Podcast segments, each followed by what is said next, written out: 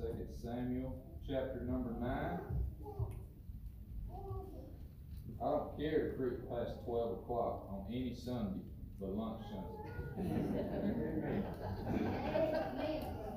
They start looking at you. It's eleven thirty-six. I ain't making no promises. Now, just right quick, uh, kinda had this on my mind this week, uh, guy named Mephibosheth, and then a, a girl named Ruth. Uh, and they, they both had different situations, they both had different circumstances, they both had different struggles and different, uh, trials in their life. But both of them got to go to the master's table. And even though they had different circumstances, when they went to the master's table, the master was able to take care of both of their needs. Now, the masters were different, but both masters represent God and His ability to take care of us. So, right quick, I just want to look at both of them and uh, and to evaluate yourself and, and to ask yourself, you know what, what's going on in my life? You know, how can I better serve God and and uh, and, and you know what could what do I need to bring to the table? What do I need to bring to the table to bring to God to let Him fix? So, uh, just right quick, Second Samuel chapter number 9, verse number 1. Uh, the Bible says, And David said, Is there yet any that is left of the house of Saul, that I may show him kindness for Jonathan's sake? Now we know that Saul was the king of Judah before David, right? David took his place. Jonathan was Saul's son. David and Jonathan were best buds. All right? They were tight. They were tight. So tight that some preachers don't even want to preach about their friendship because it's a little, the, the, the terminology is a little uneasy, and, and we may go through that one day. But they were tight. And, and, and so David's sitting there in his kingdom and he says, Is there anybody that I could show kindness to of the house of Saul for Jonathan's sake? And there was one, uh, there was of the house of Saul a servant whose name was Ziba. And when they uh, had called him unto David, the king said unto him, Art thou Ziba? And he said, Thy servant is he. So they, uh, Saul had a servant left now. I failed to mention that Saul and Jonathan are both dead at this point. They died in the same battle, and, and so they're both dead at this point. But he had, he had a servant remaining, and his name was Ziba. And the king said, Is there not yet any of the house of Saul that I may show kind, the kindness of God unto him? And Ziba said unto the king, Jonathan hath yet a son which is lame on his feet. So Ziba said, Yeah, he, he's got one leg. Uh, Jonathan had a son, uh, but he's crippled. But he's paralyzed and he, can't walk. He's lame on his feet. And the king said to him, Where is he? And Ziba said unto the king, Behold, he is in the house of Machir, the son of Ammiel in Lodabar. Let us pray. Father, we thank you for this day. Father God, we thank you for your grace and your mercy and your love. Father God, we thank you for allowing us to be here today, God. And God, I just, I just, uh, I pray now, God, as we enter this this time in your Word, God, God, that you would just uh, uh, speak to us this morning. And God, that we would uh, we, we would see, God, that you're able to meet each and every of our needs, God, if we'll just come to you. So, God, again, we thank you for all that you've done, Father God. God, asking you just to bless during this time. It's in Christ's name that I do pray. Amen. Amen. So David says, I want to find somebody in Saul's house for Jonathan's sake that I can show kindness to. He had Jonathan on his mind. He said, Man, I want to show kindness to somebody. They found his servant, Ziba, one of Saul's servants. And he said, Yeah, Jonathan had a son. And his son, I don't think it said it yet. We'll get to it in a minute. His name is Mephibosheth. Mephibosheth. He, he, he, is, he is Jonathan's son, and he's laying on his feet. David said, Well, where's he at? He said, Well, he's at this place called Lodabar. Lodabar. And Lodabar, first sermon I ever preached here, I preached on this. You remember, I remember. Uh, Lodabar. And the place Lodabar actually means a place of no word or no hope. No word or no hope. You ever been in a place like Lodabar? Hmm. You ain't got a chance. you ain't got a hope. And this guy, Mephibosheth, who once was a royal blood, amen? He was a grandson to the king, has failed to this place in Lodabar. And man, we can think of a physical place as Lodabar, but have you ever been in like a, a spiritual place of Lodabar? Or a mental place? Have you ever been in like some depression or, or something like that? Just going through, you're just like, how am I ever going to get out of this place of Lodabar? How am I ever going to get out of this, this terrible place? There's a background on Mephibosheth's life. He was five years old when his dad died.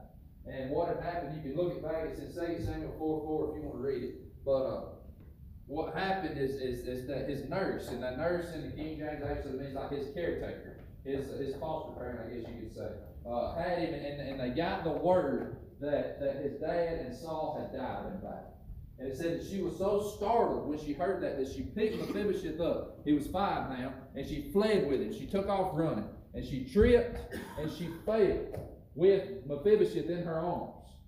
And it broke his feet, and he became paralyzed and lame. And so since he's been five years old, he has been he has been uh, uh, just crippled, and, and, and we don't know exactly when he went to Lodabar, but apparently he has been there for a while, and he's just not in good shape.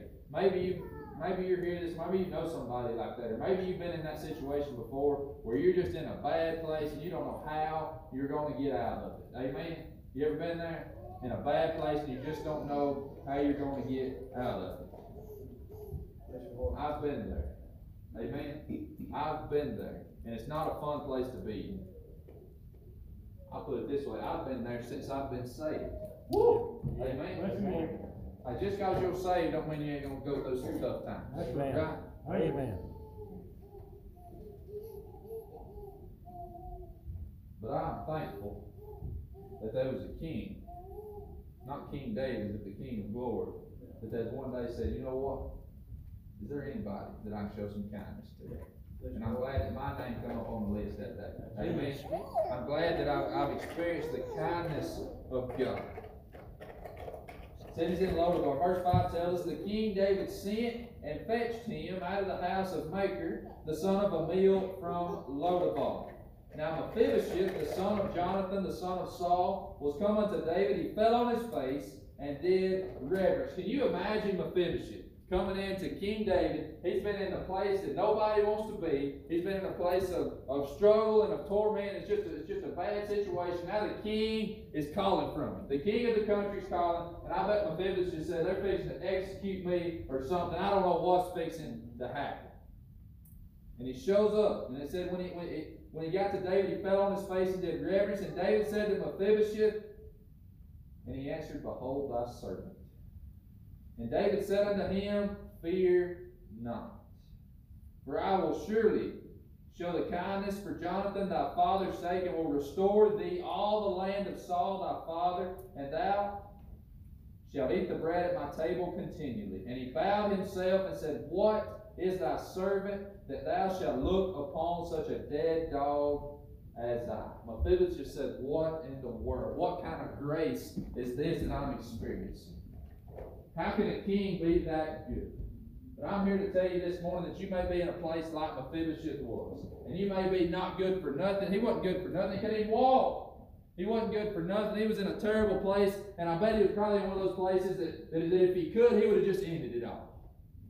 He would have just ended it all. But thank God that the king stepped in and said, I want to show kindness to somebody. And it was Mephibosheth that day. And he brought him in. He said, I'm going to tell you what, you've been in Lodabar. You ain't going to be in Lodabar no more. By George, you're going to eat at my table. And what did he say? Eat at my table continually. Can I tell you this morning, you may be like fish in that bad spot. You don't know how you're going to get out. You may have family issues. You may have health issues. You may have work issues. I don't know what kind of issues you got, but you don't know how you're going to get out. Can I tell you what to do? Bring it to the king's table. You come to the king's table, he'll let you eat there. And he'll let you eat there continually. Amen. Now, I'm just not talking about fried chicken and cornbread. Al, uh, Al broke my heart this morning. I get fried chicken. That's why I'm gonna preach past twelve. No. But not, I'm talking about, I'm not, not talking about physical, I'm talking about spiritual food, amen? That kind of food that only God can give you, that, that, that food of hope and of joy and of peace. Man, don't you want that in your life? Mm. Come to the King's table. And then we find, if we flip over to Ruth, we find a young lady here that's also had a tough time, but she's not in it's the same much situation as Mephibosheth was. Mephibosheth was crippled and couldn't do a whole lot for himself. Ruth, on the other hand, man, she was a she was a hard worker. And just a little background on her, we know the story, but chapter number one, this guy uh, lives in uh, lives in Bethlehem, and there's a famine that's going on. And he said, you know what? I'm gonna I'm gonna go to a foreign land. I'm gonna go to Moab, and I'm gonna take my wife, and I'm gonna take my daughters, and we're gonna go. He goes over there. His uh, I'm sorry, I'm gonna take his my sons. And his wife and his sons go over there, and this guy's name's Elimelech. He eventually dies in Moab. But his two sons marry two daughters, Ruth and Orpah. And what happens is that the, the, the sons die, and, and so it's just Naomi, the woman, and, and, and Ruth and Orpah. And the mother-in-law says, I'll tell you what, just go back to your fathers. Just go back to your fathers. And one daughter-in-law finally says, okay, I'm going to go back to my father's. The other daughter-in-law says, no, I'm going to stay with you. I'm going to stay with you. So she stayed with her. They got word that there was food back in Bethlehem again. So they go back to Bethlehem. They show up. And and and, and back then, uh, the welfare service was this: is that you glean the field. We talked about this before. You glean the fields. What uh, the, the, the law back then was that you, if you owned the field, you couldn't pick the corners of the field, and if you dropped some while you were picking the fields, that you had to leave it. And those that were poor and those that were uh, the widows mainly, the, the ones that were underprivileged, could come behind you and they could glean the fields. So, so uh, Ruth and what's her name? Naomi uh, moved back to Bethlehem, and Ruth says, "Mother-in-law, Miss Naomi, I'm gonna go glean the fields." Well, it says she goes and she gleans the fields, and she happened to. The word is actually hap that it uses. That her hap was that she landed in the field of Boaz. Now we know that, that, that Brother Chris said it this morning. Some things uh, we think just happened by chance, right? But with God, nothing is accident. Amen. Nothing is accident. So she comes to this field that this guy Boaz owns, and Boaz happens to be her kinfolks. And not going to get into the fact that they got married and they're Jesus' great, great, great, great grandparents. But we don't get into that. But anyways, so he goes into this field and she's gleaning and she's gleaning and she's just trying to get enough food so that her and her mother-in-law can survive. Well, just so happens the day that she's out there picking, this guy Boaz, who owns the field, comes into town. And the Bible says that Boaz was a, a wealthy man and he was a very eligible bachelor. Does anybody watch that show, The Bachelor?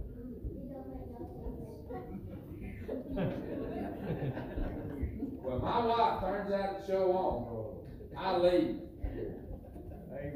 Good. Now,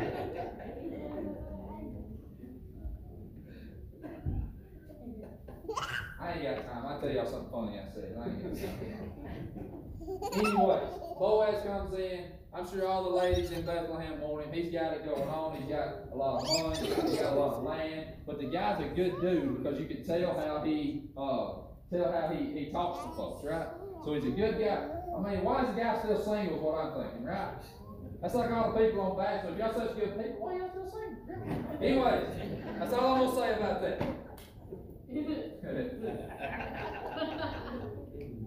so Ruth's out there gleaning in the field. Boaz walks up. He's shaking everybody's hand. How y'all doing? Everything going good here on the farm. And he looks out there and he sees Ruth and says, Whoo, who is that? He sees Ruth out there in the field gleaning.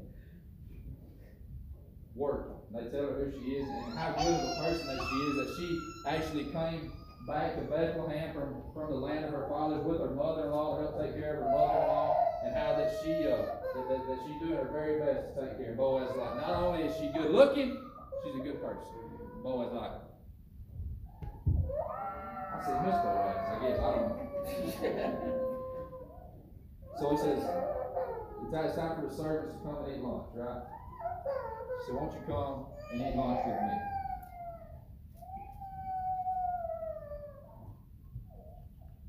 Verse fourteen, chapter number two of Ruth. And Boaz said unto her at mealtime, Come thou hither, and eat of the bread, and dip thy morsel in the vinegar. And she sat beside the reapers, and he reached her parched corn, and she did eat, and was sufficed and left. I'm sure being a widow, and her mother-in-law also being a widow, it had been a long time she sat down at the table and was satisfied. Man, she had worked and worked and worked and did her very, very best, but she could not be filled by her own means. Finally went to the master's table. It says that she sat down and he served her. And that she ate, and what does it mean? What does it say? And she was sufficed. You know what that word suffice means? It says she ate till she was full and had some left over. Woo! She couldn't do it on her own. She had tried her best, her very, very best. But she couldn't be full until she come to the master's table. I want to ask you this one. Are you full? Yes, sir. And I'm not talking about physically full. I hope we get to do that here in a little bit. I'm talking about spiritually full.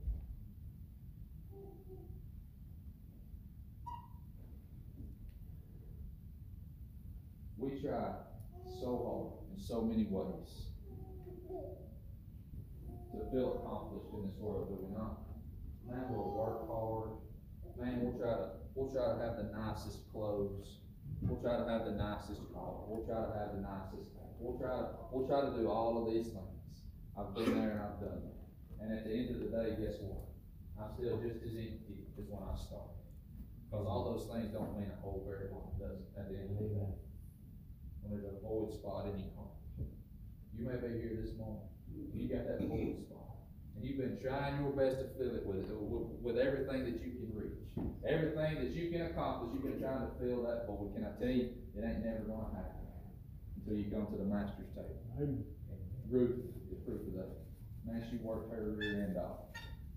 Like when he church.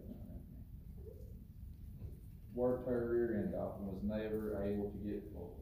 But by George, she come to the master's table, and she did eat and was sufficed. Have you had that experience where you come to the master's table and was satisfied? Nothing in this world is gonna satisfy your heart until you come to the master's table. He'll satisfy. you. And then he's gonna send you back out for work, amen? We're to go back out and we're to work. Ruth went back out and worked. You know that? Listen what it says in verse fifteen. And when she was risen up to glean, Boaz commanded his young men, saying, Let her glean even among the sheaves, and reproach her not. Listen to this, sixteen. And let fall some of the handfuls of purpose for her, and leave them, that she may glean them and rebuke her not. Sometimes I think about this, right? Because she goes back out to work. And like I said a while ago, even there's been times since I've been saved that I've, I've went into those places of low bar. And you're like, man, I just don't know. Sometimes I wanna quit, sometimes I wanna throw in the towel, sometimes preaching ain't for me, maybe, I, I just don't know. I just wanna quit sometimes. But then just in the nick of time, God will drop into the handfuls of purpose. Ooh, boy. And I'll come right back out of low bar again, ready to go. He'll fill me back up again. He'll bring me back into that table, he'll drop one of those handfuls of purpose.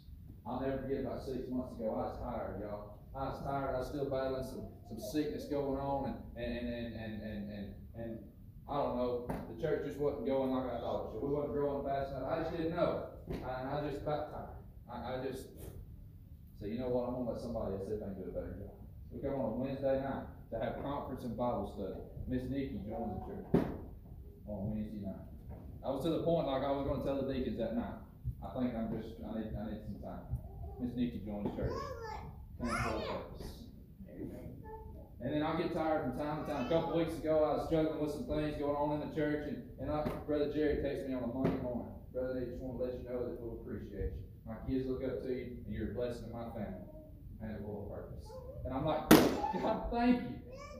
Thank you that you just didn't let me come to your table one time and get full and then leave me out to dry. No, but he'll let you get full and then he'll sustain you. And he'll keep you going. He'll give you the strength that you need. He'll give you the, the, the, the, the desire to serve him that you need. Bless the Lord. Thank God for that man full of. Amen. That he'll drop. Here's another thing. I was thinking about this in the chicken house yesterday. Picking up dead chickens, you got a lot of time to think, right? I was picking up dead chickens, and I gotta think, I'm thankful for all those people that God used, and Bob talked about it a little bit in Sunday school, that God used to drop a handful of purpose in my life. They said, you know what, I need to tell Brother Nick, or whatever. And I'm not, I'm just using examples this morning, okay? Just using. But I got to thinking,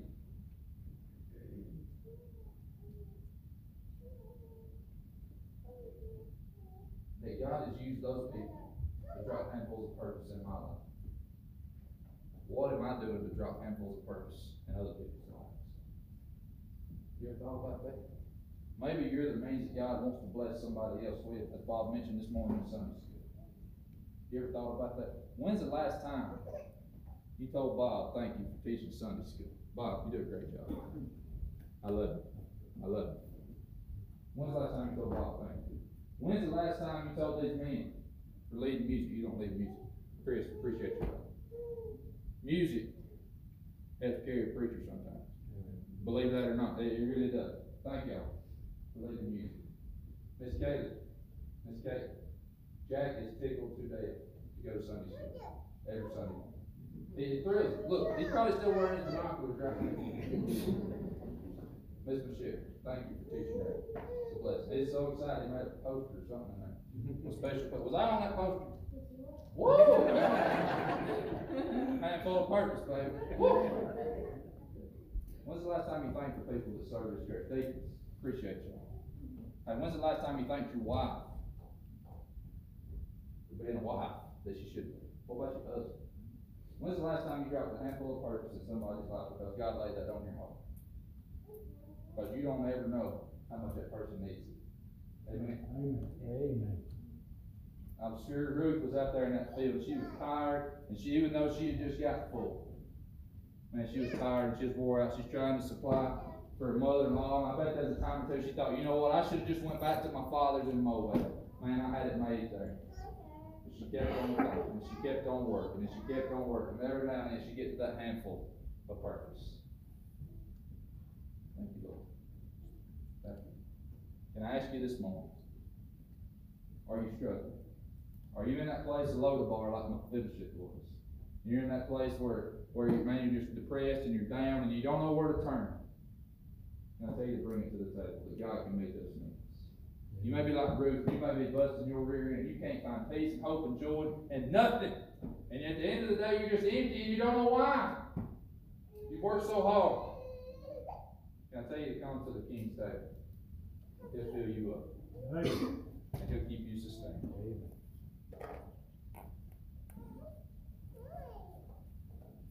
Ask everybody to stand, and we'll come to the words of.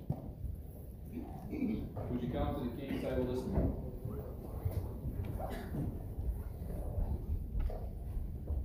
I'm gonna pray, and then we're gonna sing. Father, we thank you for this day. Father God, we thank you for this word. God, I thank you, God, that when we come to you, that you're able to take care and meet our needs. God, I pray for those that are in here this morning, God, that may be, maybe in a place of low bar, that may be in a place of depression, or maybe in a place of struggle, or, or, or God, they just, they just, they're having a hard time, God. God, I pray that something that was said this morning, God, will let them realize that if they'll come to you, God, you can handle it. But God, we gotta bring it to you. So God, I just pray for this invitation, I pray for these that are here this morning, God. And you just do a mighty, mighty work in this invitation. It's in Christ's name that I do. Amen. Amen. Would you come this morning? It's one ninety.